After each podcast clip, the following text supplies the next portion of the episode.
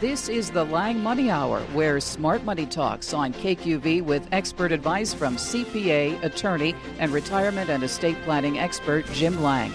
Best selling author of Retire Secure and The Roth Revolution Pay Taxes Once, Then Never Again. Now on air and worldwide, paytaxeslater.com. Now get ready to talk smart money. Hello, and welcome to this edition of the Lange Money Hour, where smart money talks. I'm David Baer here in the KQV studio with Jim Lange, CPA, attorney, and author of three best selling books Retire Secure, The Roth Revolution Pay Taxes Once and Never Again, and most recently, Retire Secure for Same Sex Couples. Today we welcome an old friend back to the show. For 18 years, Jonathan Clements was the top personal finance writer for the Wall Street Journal before joining Citi Personal Wealth Management as Director of Financial Education. Earlier this year, Jonathan returned to journalism and now writes a weekly column for the Wall Street Journal Sunday, a special section that runs in 70 U.S. newspapers. The author of four personal finance books, including the bestseller The Little Book of Main Street Money, he's just finishing a new book, Jonathan Clements' Money Guide, which is due out in January. Over the years, Jim and Jonathan have collaborated on some 30 Wall Street Journal columns, the most recent this past May 25th. It's always interesting when the two of them get together, so stay tuned for an informative hour. And with that, I'll say hello, Jim, and welcome, Jonathan. Welcome, Jonathan. It's great to be with you, Jim. It's great to have you on. Uh, first, let me make it clear to the audience that Jonathan is my favorite personal finance writer, and I obviously uh, work with a lot of personal finance writers. Um, I just think he has so many insights and he really does his due diligence. I, I do have an idea of how much time and research just goes into one column, and I think that he is providing an enormous service to the investing public by sharing such great information. Um, I don't know if it's really a compilation of his best thoughts, but I love his book, The Little Book of Main Street Money. Again, that's The Little Book of Main Street Money. It's relatively short and it has really some profound insights. But Jonathan, when um, we were visiting in New York, you mentioned that you had a new idea for a book, and it's it's not just like one more Jonathan Clements book, but it, it's a little bit of a different idea that at least right now is being called the Jonathan Clements Money Guide. Can you tell us a little bit about it and when it will be available? Happy to do so, Jim a couple of years ago, I self-published a novel, and uh, I want to talk about the novel, but I but, but I want to talk a little bit about the process. Um, I'd never self-published before. It's something that's become super easy for uh, ordinary folks to do, thanks in large part to the platform that Amazon has established. And one of the things that I was struck by when I self-published my novel was I submitted to Amazon one day and it was available for sale the next. And I sat there and I thought about it and I thought, wow, suddenly you can get incredibly timely information in front of book readers. What could I do with that concept when it comes to personal finance? And then it would, that's when it occurred to me, what I should do is put out an annually updated personal finance guide. And, and that's what I'm in the midst of doing come December 31st, when everybody else is out on the town drinking champagne and partying, I will be stuck at home doing the final updates on the Jonathan Clements Money Guide. I'm going to be inputting the um, closing numbers for the financial markets as of December 31st, calculating year-to-date performance, and also in the guide will be the latest information on the economy, on tax rates, and so on. I'll submit it to Amazon that evening, and as long as they don't mess up, it should be available for sale January 1 with all the latest financial information. I thought about doing this through a traditional publisher and then just not get up to have that sort of turnaround. And it won't be just as an ebook. You can also do print on demand editions through Amazon, which means you can have incredibly timely information available to ordinary investors about you know what they should be doing with their money. So that's my big project right now, and that's one of the reasons that I left Citigroup earlier this year in order to pursue that project. Uh, let me ask you a quick question about that. That brings up the possibility that let's say that there's a major ch- tax law change or something that you want to communicate to your listeners, let's say sometime in the middle of the year before the second annual update, do you picture making any changes before January 2016? It's interesting you mentioned that, Jim. I was actually thinking about that notion this morning. Um, we've been hearing some grumblings out of Washington. Who knows whether anything will come to pass? But you know, there have been some murmurings that maybe next year we'll finally get a rewrite of the tax code. It's long overdue. I mean, the, the tax code has become so junked up with all these special credits and deductions, and it's time that we sort of slim down the tax code and try to clean things up. If that came to pass in 2015, it would be a great opportunity to go back, update the book, turn it around, and have an updated version available with all the latest tax information.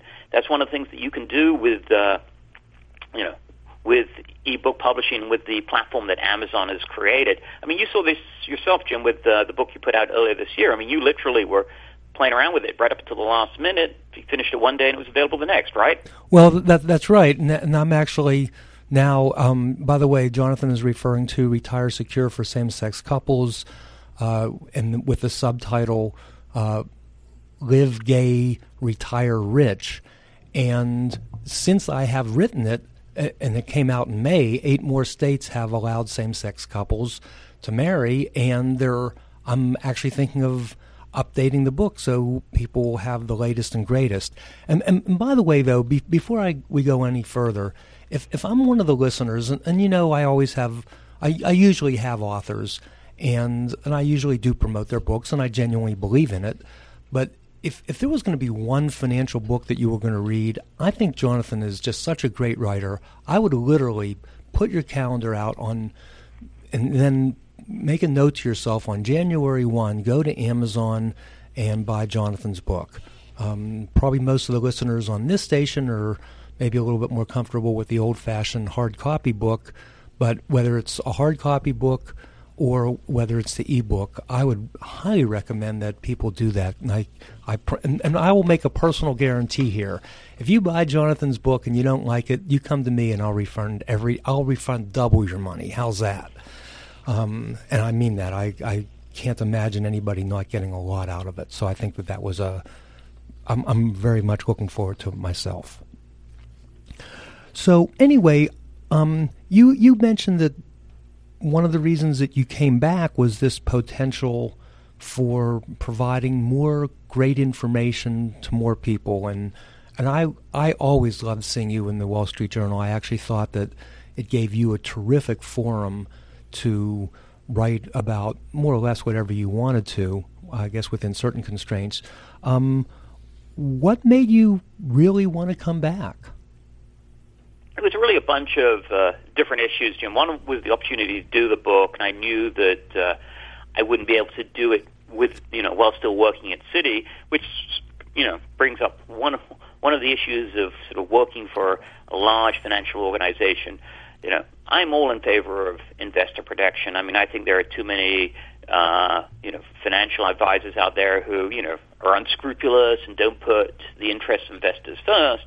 But we have this incredibly overly overregulated uh, financial environment where you know if you work for a company like Citigroup, you have to deal with multiple compliance people, multiple lawyers, all of whom are you know worried about you know running afoul of the regulators. I mean that's all well and good, but you know you know what I was doing at Citigroup was in no way a threat to the ordinary investor. There are plenty of other shenanigans that were potentially going on that weren't you know, looked at closely at all, and yet, you know, um, those folks weren't spending their days dealing with lawyers and compliance people. And I just got tired of it. I got tired with dealing with the compliance people, and with the lawyers.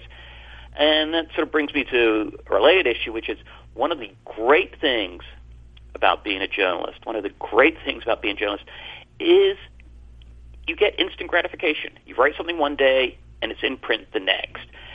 When you work for a large bureaucracy, you don't get that sort of instant gratification. You know, I might write a piece. It could take six weeks, two months to see the light of day after I dealt with all those lawyers and all those compliance people.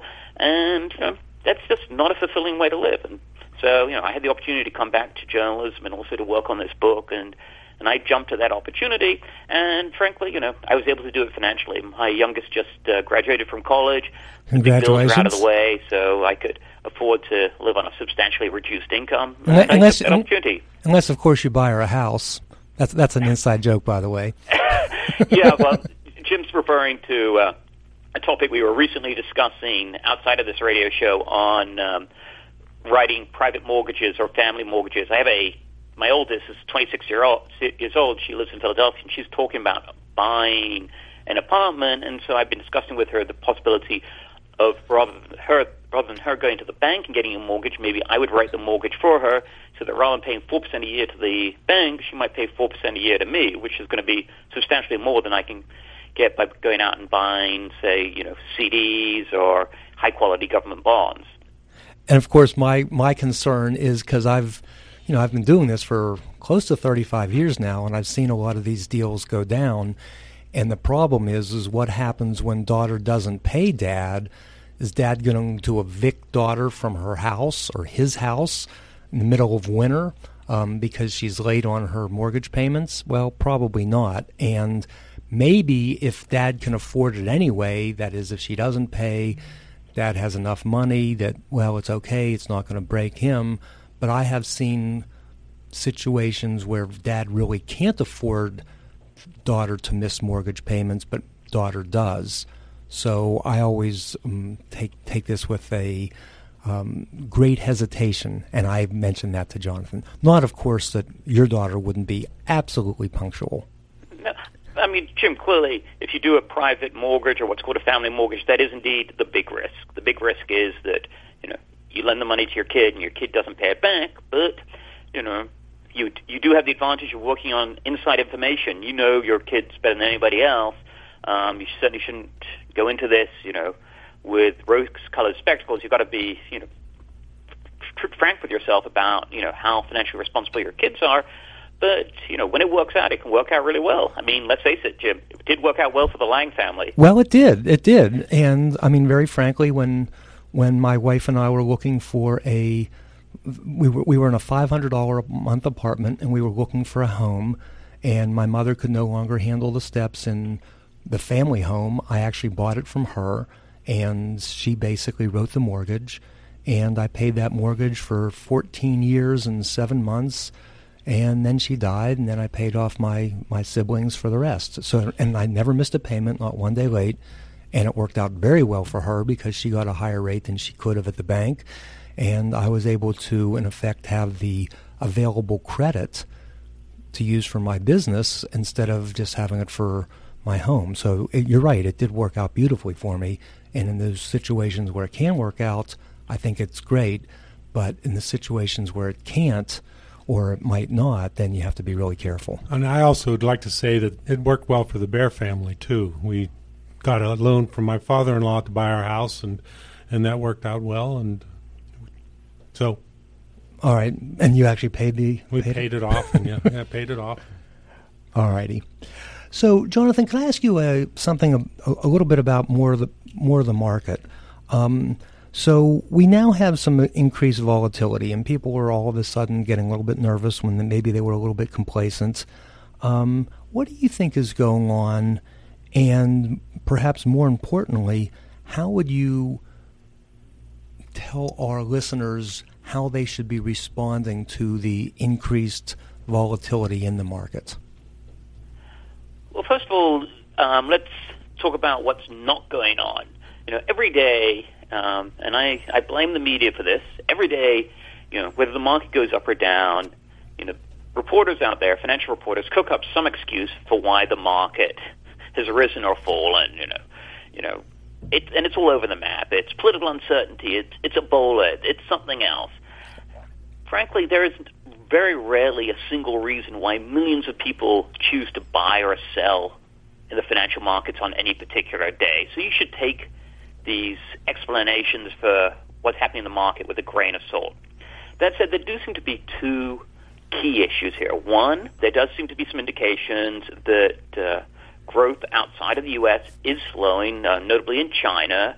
Problems in Europe do seem to be uh, don't seem to be going away, and you know that's clearly an issue. If the economy grows more slowly on a global basis, that's not good for corporate earnings, and you know people need to be aware of that. And the second thing is we are dealing with expensive financial markets. Uh, we have a uh, you know ten-year Treasury note that's yielding barely more than the inflation rate. Meanwhile, we have the S&P 500, which has tripled from the March 2009 low. Um, it's trading something like 18 times earnings, which seems on the high side, but not outrageous. But you have to remember that's 18 times earnings based on a relatively robust economy here in the U.S., um, wide corporate profit margins, uh, low corporate tax rates, all of which make companies' profits um, unusually high. So, in fact, if you normalize those earnings, the stock market here in the U.S. really does actually look pretty expensive. Uh, as a consequence, people are, are right to be nervous, and I think there are many people out there who've enjoyed the long run that we've had since March 2009 and are now thinking, you know, if, with market dips, I want to get out, but I'm not really sure where to go because the bond market offers such low yields. I think those low yields are one of the reasons why people are flocking to stocks, but they don't seem to be particularly enthusiastic buyers, and that's what's really driving the volatility here. People people are are nervous. They do realize we're dealing with expensive markets, and I think a lot of people will will sell if the, if the uh, the dark clouds get any darker. Well, what what would you tell somebody who is, let's say that they are conservative, let's say that they are nervous, and let's say in maybe in a different era they would have had maybe 50% of their portfolio in some type of CD or bond that might have been paying 5 or 6%. And now the best they can get is maybe 1 or 2% unless they're looking for either a very long holding period or some increased volatility and risk. What what would you tell somebody who is by nature conservative and doesn't like the yields on the bonds? I guess there are three things that I would f- focus on, Jim. Uh, first of all, realize that nobody knows where the financial markets are going over the short term. You go back to the beginning of this year and what people were forecasting, and there was a fairly strong consensus at the beginning of this year that this was going to be a terrible year for bonds and that this was going to be a pretty good year for stocks. Uh, the typical prediction for the stock market was that you know we would see 10% gains this year. Meanwhile, the typical prediction for the bond market was that interest rates are headed higher. So here we are, you know, almost with the year done. What happened? Well, instead of interest rates going up, we've seen the 10-year Treasury note go from 3% um, to pretty close to 2%. So clearly, you know, people were totally wrong on the direction of interest rates. Meanwhile, you know, stocks are up somewhat here in the U.S., but they're down in emerging markets and they're down in Europe and Japan. So the forecast for the stock market also turned out to be wrong. Nobody knows where the financial markets are headed in the short term. So you shouldn't be basing what you do based on some short-term forecast. Instead, you need to think about risk more than anything else. And the question is, you know, what, you know, what are you going to do about these risks? And that gives us brings us sort of the, the second issue. Everybody, and I mean everybody, should have target portfolio percentages for what percentage of their money should be in stocks, what percentage in bonds, what percentage in cash investments, and what percentage in alternative investments like gold stocks and real estate investment trusts and similar investments. Every so often, you should look at your portfolio, see whether it's in line with those targets, and if it's not, you probably want to do a little bit of rebalancing. You know, after the you know year that we've had so far, uh, you might find yourself trimming back on U.S. stocks a little bit, adding a little bit to foreign stocks given the weak weak performance, and you know maybe you're leaving your your bond portfolio pretty much the same. And that really brings me to the third point, and you know the second part of the question that you raised, Jim, about uh, what should income-oriented investors do. I don't want to sound too much like an economist with the on the one hand, on the other hand, but on the one hand, you know, yields are not that bad when you think about yields relative to inflation. I mean, sure, you know, we don't have the double-digit yields that we had in the early 1980s, but we also don't have double-digit inflation. You know, yields in, say, the 10-year Treasury note are still above the inflation rate. Once you sort of subtract out taxes, they're a little bit below, but that would also have been the case in the early 1980s. So on a post-tax, post-inflation point of view, we're not in a terrible situation. On the other hand, there's clearly a lot more room for interest rates to rise than fall, and that's you know an, an issue that a lot of people are worried about, and it worries me. Um, you know, we, you know, at two two point two and a half percent on the ten year Treasury note, you know, there just isn't a lot of room for interest rates to fall further, and there's plenty of room for rates to rise. And if rates rise, people are going to take a short-term hit to their portfolio. That's why short-term bonds, certificates of deposit, and so on, you know, do look like a more attractive option given the sort of the risk and return on, on offer in the bond market. If you're looking at that sort of part of the bond market, one thing you might want to look at are longer term CDs. I mean, if you buy a five year CD and you shop around these days, you can get 2%, which is not a bad yield. And if you decide you need the money earlier, it may be worth buying that 2, 2% five year CD and just cashing it out and paying the early withdrawal penalty. Even after paying that early withdrawal penalty, you may find that you're better off than buying short term CDs and rolling them over on a regular basis. Let's take a quick break at this time. And when we return, Jonathan and Jim will continue this conversation. The Lange Money Hour continues on KQV AM 1410. For all your financial needs, turn to the Lange Financial Group in Squirrel Hill. For more information, visit online at paytaxeslater.com. Let's talk more smart money with CPA, attorney, and retirement and estate planning expert Jim Lange. And welcome back to the Lange Money Hour. I'm David Baer here with Jim Lange and Wall Street Journal financial columnist Jonathan Clements. Jim? Who, who and Jonathan Clements, by the way, has a, and I have already mentioned this before, but he is my favorite financial writer. Um, has a terrific book that's actually available now called The Little Book of Main Street Money. Again, that's The Little Book of Main Street Money, which I would highly recommend.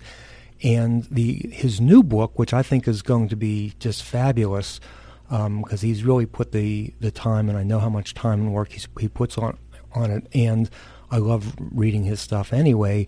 Is the Jonathan Clements Money Guide, and what I'm going to recommend our listeners do is put on their calendar for January one, because that's when it's going to be out. It will literally be fresh off the press, or I guess for the ebook for a lot of people.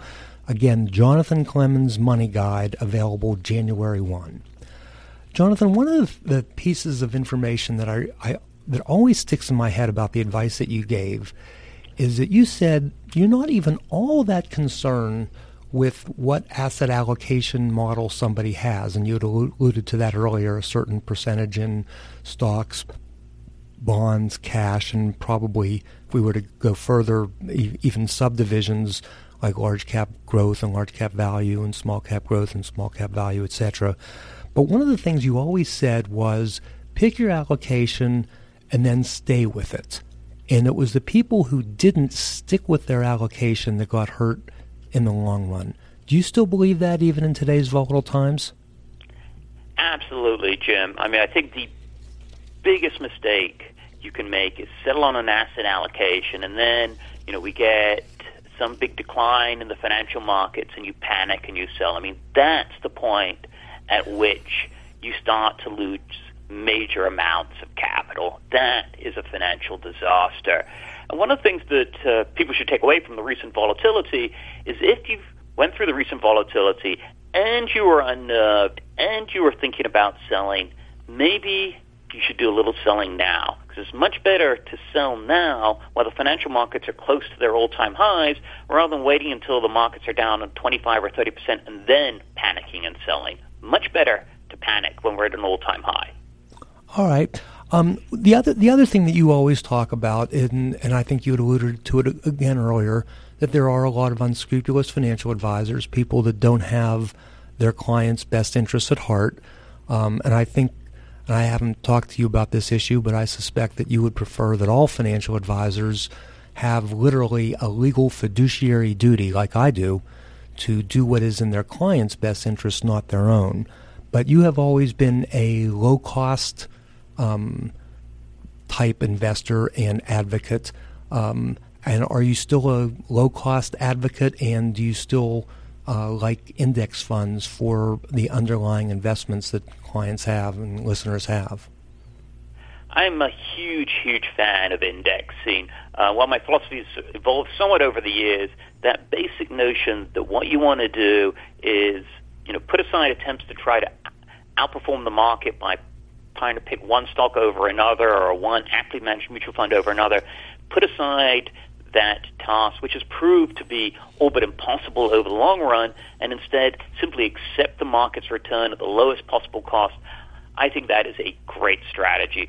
One of the things that um, Standard & Poor's does on a regular basis is they analyze all actively managed mutual funds to see, you know, how they perform against appropriate benchmark indexes. This is a scorecard they put out every six months or so, and the results are utterly consistent. Over a five-year period, typically between 60 and 80 percent of actually managed funds lag behind their benchmark index. When you buy an actively managed fund, the odds are against you. In all likelihood, you will trail the market averages. And when I see odds like that, you know, I don't want to accept them. It's the same reason I don't go to casinos because you know you're going to come out a loser. Much better to buy an, an index fund and accept the market's return.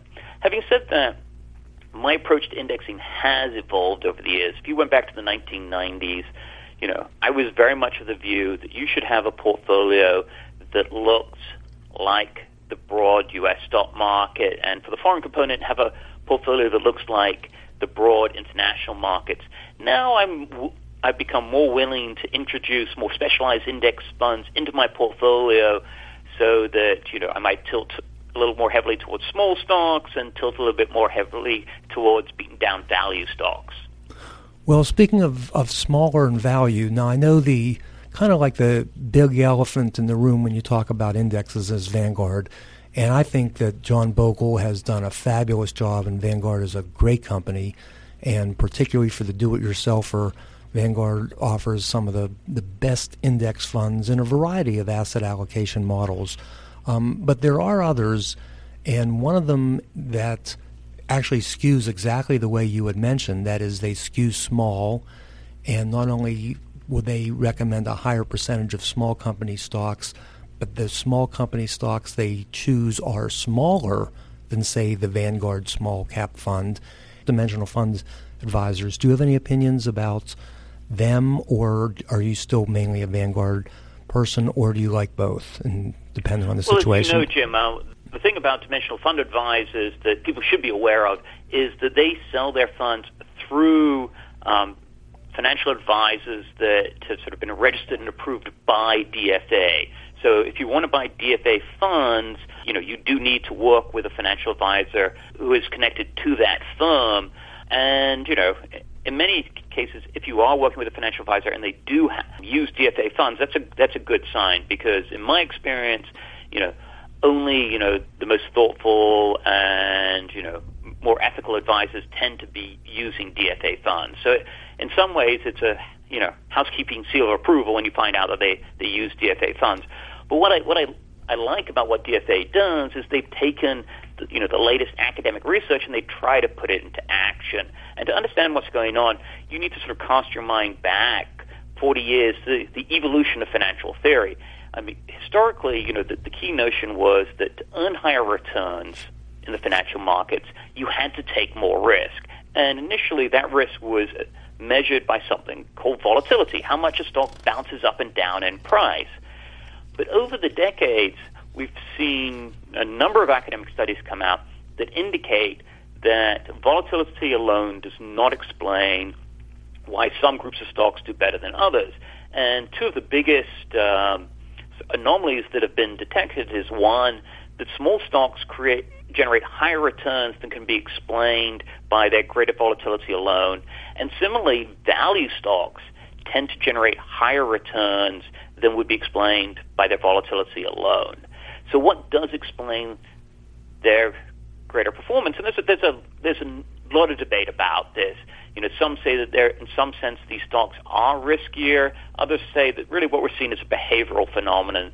That investors are reluctant to buy value stocks because they're not as attractive, because maybe they're slower growing, or there's something a little sketchy about the companies. And similarly, small stocks may be overlooked because they're seen as being financially weak. Whatever the reason, you know, there is a lot of debate about why small stocks and why value stocks outperform. But for, to date, you know, the phenomenon has persisted, and I'm willing to, you know, at least tilt my portfolio towards small stocks and value stocks to try and take advantage of this outperformance. Well, thank you. And, and by the way, in, in fairness, um, in, in the spirit of full disclosure, I am one of those DFA providers, and you are right. There's roughly a million financial advisors in the, in the United States, and there's only about 1,200 who are approved for DFA. And I went through that process, and it's not easy to become a DFA provider. And um, I think that a lot of what you're saying is right. Even if we don't have a great explanation of, of why some of these things perform better, like smaller smalls and lower price earnings ratios for value, they, they, they have. Um, and the arrangement that I have, as you might know, is that our, our office does things like the Roth IRA conversion analysis, the Social Security analysis, the retirement planning, the estate planning. Then we have another DFA provider who actually does the investments. And then together we charge 1% or less, depending on how much money is invested. But anyway, one of the things that, that you have been a fan of in the past and, um, and have frankly, some outspoken opinions on is the issue of immediate annuities. So, um, maybe if you could tell our listeners what an immediate annuity is, if you are still a fan of them, and maybe distinguish between those and uh, commercial annuities. I think that would be maybe one of the alternatives for some conservative investors. So there, the term annuity is, is used for a whole bunch of different products, many of which I wouldn't touch with a 10 foot pole. uh, you know, for instance, you know, there, you know, there's a big sales effort out there to sell um, equity indexed annuities. There's a big sales effort out there to sell tax deferred variable annuities. Um, there's also, you know, a lot of uh, sales effort behind you know, tax deferred fixed annuities. And in general, you know, with a few exceptions, I would not touch those products. So what we're talking about here, Jim, are immediate fixed annuities. And with immediate fixed annuity, it's, it's a very simple product. You hand over a chunk of money to an insurance company, and in return, if you buy the lifetime version of immediate fixed annuity, in return, they're going to cut you a check every month the rest of your life. I mean, this is like having your own personal pension. It's a sort of irony. Uh, people will work for 30 years at a company they hate in order to get a traditional company pension. But you take somebody who's saved money, you know, on their own for 30 years, and you put them at the start of their retirement, and yet they are loath to hand over their money to an insurance company in return for an immediate fixed annuity, and yet they're getting exactly the same thing. They're getting their own personal pension plan. Now, I'm not saying that people should put all their money into immediate fixed annuities. Um, you know, I know the objection that you're going to raise immediately, which is, you know, right now with interest rates so low, the payouts on immediate fixed annuities are not super attractive. Nonetheless, I think this is a product that a lot of people are going to turn to in the years ahead for one very simple reason. If you want to squeeze a lot of income out of your retirement savings, and let's face it, there are a lot of people out there who don't have enough, retirement savings. If you're looking to squeeze maximum income out of your retirement savings, an immediate fixed annuity is one way to do that. So how should you go about approaching immediate fixed annuities? Well, my first advice is, you know, if you want an immediate fixed annuity, the number one immediate fixed annuity out there is delayed Social Security payments. If you're inclined to buy an immediate fixed annuity, the first thing you should do is delay Social Security potentially as late as age 70. That's gonna that's the best annuity you can get. If you want more lifetime income, that's when immediate fixed annuities come into play. Given that interest rates are so low right now, you may want to consider a couple of strategies. One, you don't want to put all your money into immediate fixed annuities right away. You may want to buy them over time, you know, given the possibility that interest rates are going to head up from here. Second, um, you may want to buy from multiple insurers just in case we have a bankruptcy. Um, buy one insurance company, and that way you'll have spread your risk. And third, if you buy over time, you're going to buy when you're later. And one of the reasons why immediate fixed annuities pay more income than other investment products is because you know you're essentially betting your life. You're betting that you're going to live long enough to get a decent amount of income back from the annuity. There are a number of people who make that bet, and then they're going to be wrong. They're going to die relatively early in retirement. You're the beneficiary of that mortality pool, we hope. Um, and the later you buy, the closer you are to your life expectancy, and hence the more income they're going to pay you.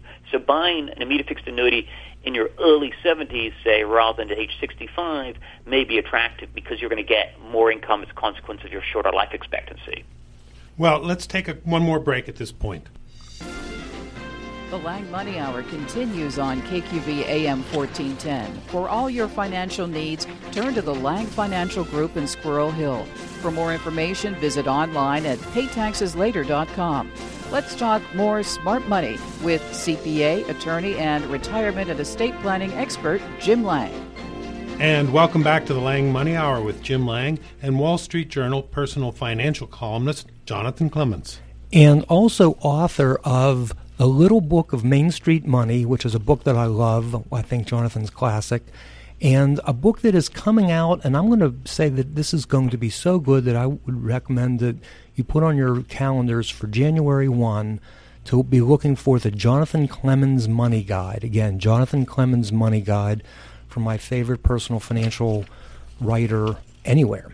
So, before we were talking about immediate annuities for a minute, and I just wanted to add my own two cents because basically, with an immediate annuity, you are giving up a chunk of money in return for an income source for the rest of your life. Um, if you are married, unless there is a significant difference in the health or life expectancy of the couple, I'm usually going to recommend what's called a two life annuity, meaning that you would get less money per month, but you would get it for both your and your spouse's life. So I will throw that in. Um, on the on the marriage issue, Jonathan mentioned the possibility of waiting till 70 before collecting Social Security and in general, I, I am a big fan of that. But there, I, I do just have to mention again, if you are married, um, there is a technique called apply and suspend, and then there's another technique called um, c- claim now, claim more later, that are both very powerful techniques. In fact, I actually just wrote an article that's in Trust and Estate uh, magazine, which actually I think we might even be allowed to to give away. Um, to the to our radio station listeners. And the other thing that I wanted to mention, so yes, with an immediate annuity, you, you are taking a risk. So let's say theoretically that you invested that money that you would have paid for an immediate annuity, depending on how long you live, there is a certain break even point, and depending on what assumptions you might use, that break even point might be around age 84. But one of the points that Larry Kotlikoff made on this show was if you die early, that is before the break even point, you're dead. You don't have any more financial problems. What you should fear is living a long time. And what the immediate annuity does, which is the same idea as delaying Social Security, is it provides you a higher income for the rest of your life. So I just wanted to throw those little two cents in. Um, I don't know if you have anything to add to that before we go on. yeah, well, two on. things. First is um, I totally agree with your final point. I mean, the big financial risk in retirement isn't isn't dying young, you know, having collected very little money from Social Security and having collected very little money from your immediate fixed annuity.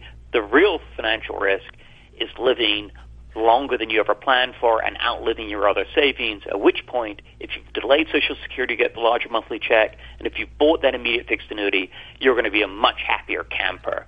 But coming back to that uh, issue of regret, um, I just want to put in a plug here for a different type of immediate annuity. If you really are averse to handing over a big chunk of money to an insurance company because you fear you're going to die early in retirement, an alternative is to buy a charitable gift annuity.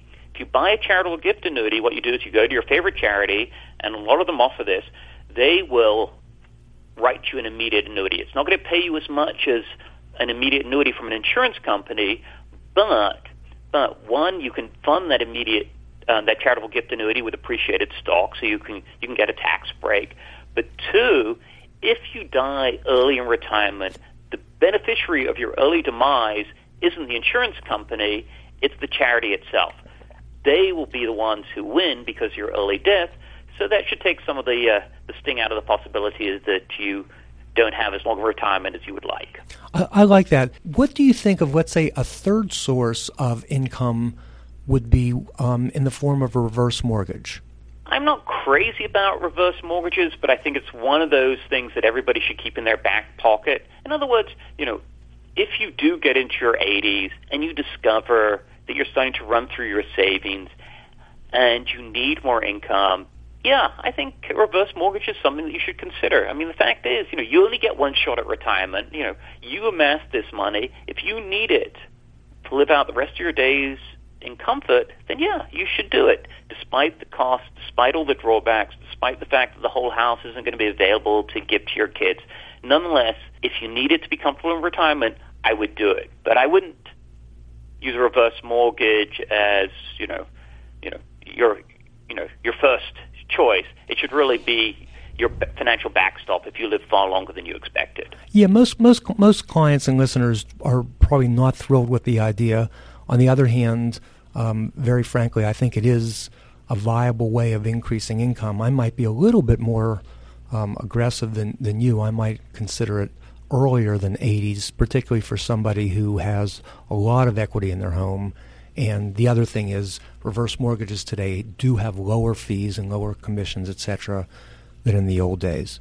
But um, I think we're we're some, somewhat on the same tune with that. One of the things that you talk about a lot is that you worry about inflation, and even you had you had alluded to it earlier when you were talking about the possibility of people suffering short term losses on their bonds. Can you tell our listeners some of the fears that you think are justified about inflation and then perhaps some that are not? I'm not concerned that we're going to get a big surge in inflation.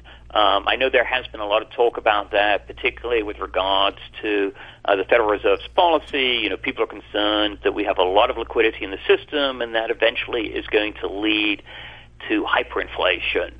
At this point, you know, with so much slack in the economy, I mean, yes, you know, we have the unemployment rate down to 6%, but still, you know, there are a lot of people, I believe, who would like to work more who, or have become discouraged of, you know, or not even showing up in those unemployment statistics.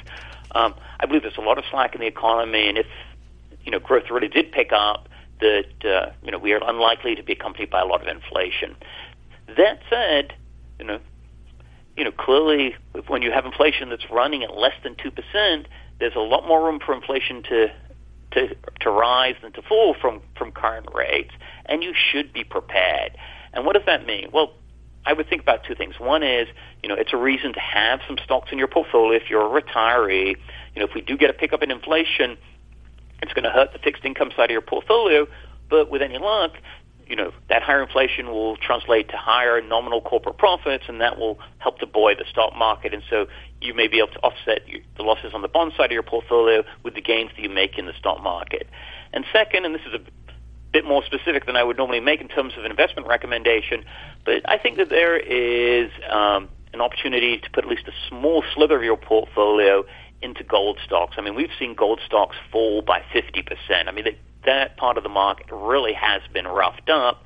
For somebody who's an investor who has, you know, fairly uh, a fair amount of investment courage, and they're not going to be panicked by further volatility, taking maybe three percent of your portfolio and putting it into a gold stock fund, and standing ready to rebalance back to that target percentage if gold falls from here. Um, that may provide you with a nice piece of portfolio protection, particularly um, if we do see a big stock market decline. Well, that that is a surprise. I, I don't I don't think of you as a gold type guy, and you did say a small sliver, but but that still is surprising and probably interesting food for thought. Something that that I usually have not recommended. But well, actually, Jim, you know, I had actually up until this year never owned a gold stock fund, but we've had you know we had three rough years in a row for gold stocks, and this is turning out to be the fourth year. Um, to me, it looks like an interesting opportunity, but again, only for a tiny percentage of your portfolio, only if you're willing to, to stick with it if things get worse from here, you know, and thinking about it less as a investment that's going to provide you with great long run returns and more as, as an insurance policy in case things do get rough for financial assets. Maybe, perhaps, as our final question, you have always stressed to think about and act upon things that you can control and not things that you can't control. First, could you maybe explain that a little bit, and do you still believe that today? Back to earlier in the show, Jim. I was talking about you know what people were forecasting for 2014. They were forecasting the stocks were going to go up and bonds were going to go down, and they were wrong. the you know the stock market has not gone up as much as people were forecasting, and this is turning out to be a great year for bonds. So clearly, you know, we cannot control the markets over the short term. We are no good at predicting short run market performance. So instead of worrying about some short term forecast of financial markets, what should you focus on? Well, there are three things that I would emphasize. One, you should try to control your annual investment tax bill. There are all kinds of things that you can do to uh, to keep your investment tax bill low by, for instance, favoring tax efficient investments in your taxable account by making full use of the retirement accounts available to you. Second, and again, it's a topic we t- touched on during the course of uh, the hour, you should keep your investment costs low. You know, when you buy an investment, you never know whether it's going to turn out to be a winner, but it, if you keep your investment costs low, you will at least keep more of whatever you do make. And third, it may be most important, you should focus on risk You cannot be sure when you buy an investment whether it's going to have the sort of performance that you hope. But if you manage risk, you can can at least ensure that you won't be badly hurt if you get it wrong. And managing risk means you know owning a portfolio that has the right balance between stocks and bonds, and within those two parts of your portfolio, making sure that you're well diversified so that you can't be hurt if any one security turns bad. And when you think about risk, you should think not only about the risk of your portfolio, but also think about the risk that you personally bring to that portfolio but potentially panicking and selling at the worst possible time. You should take your each of the mutual funds that you own and see how the the bonds did in 2013 and see how the stock funds did in 2008. Look at those losses that the funds suffered and imagine how you'd react if we had those losses again. Well, this has been a wonderful hour, Jonathan. Thank you so much. And again, one last time for our listeners, the Little Book of Main Street Money, which is available right now at Amazon. And I'm going to recommend that um, everyone go to their calendars, mark January 1st, and on January 1st, purchase the Jonathan Clements Money Guide. Thank you again, Jonathan.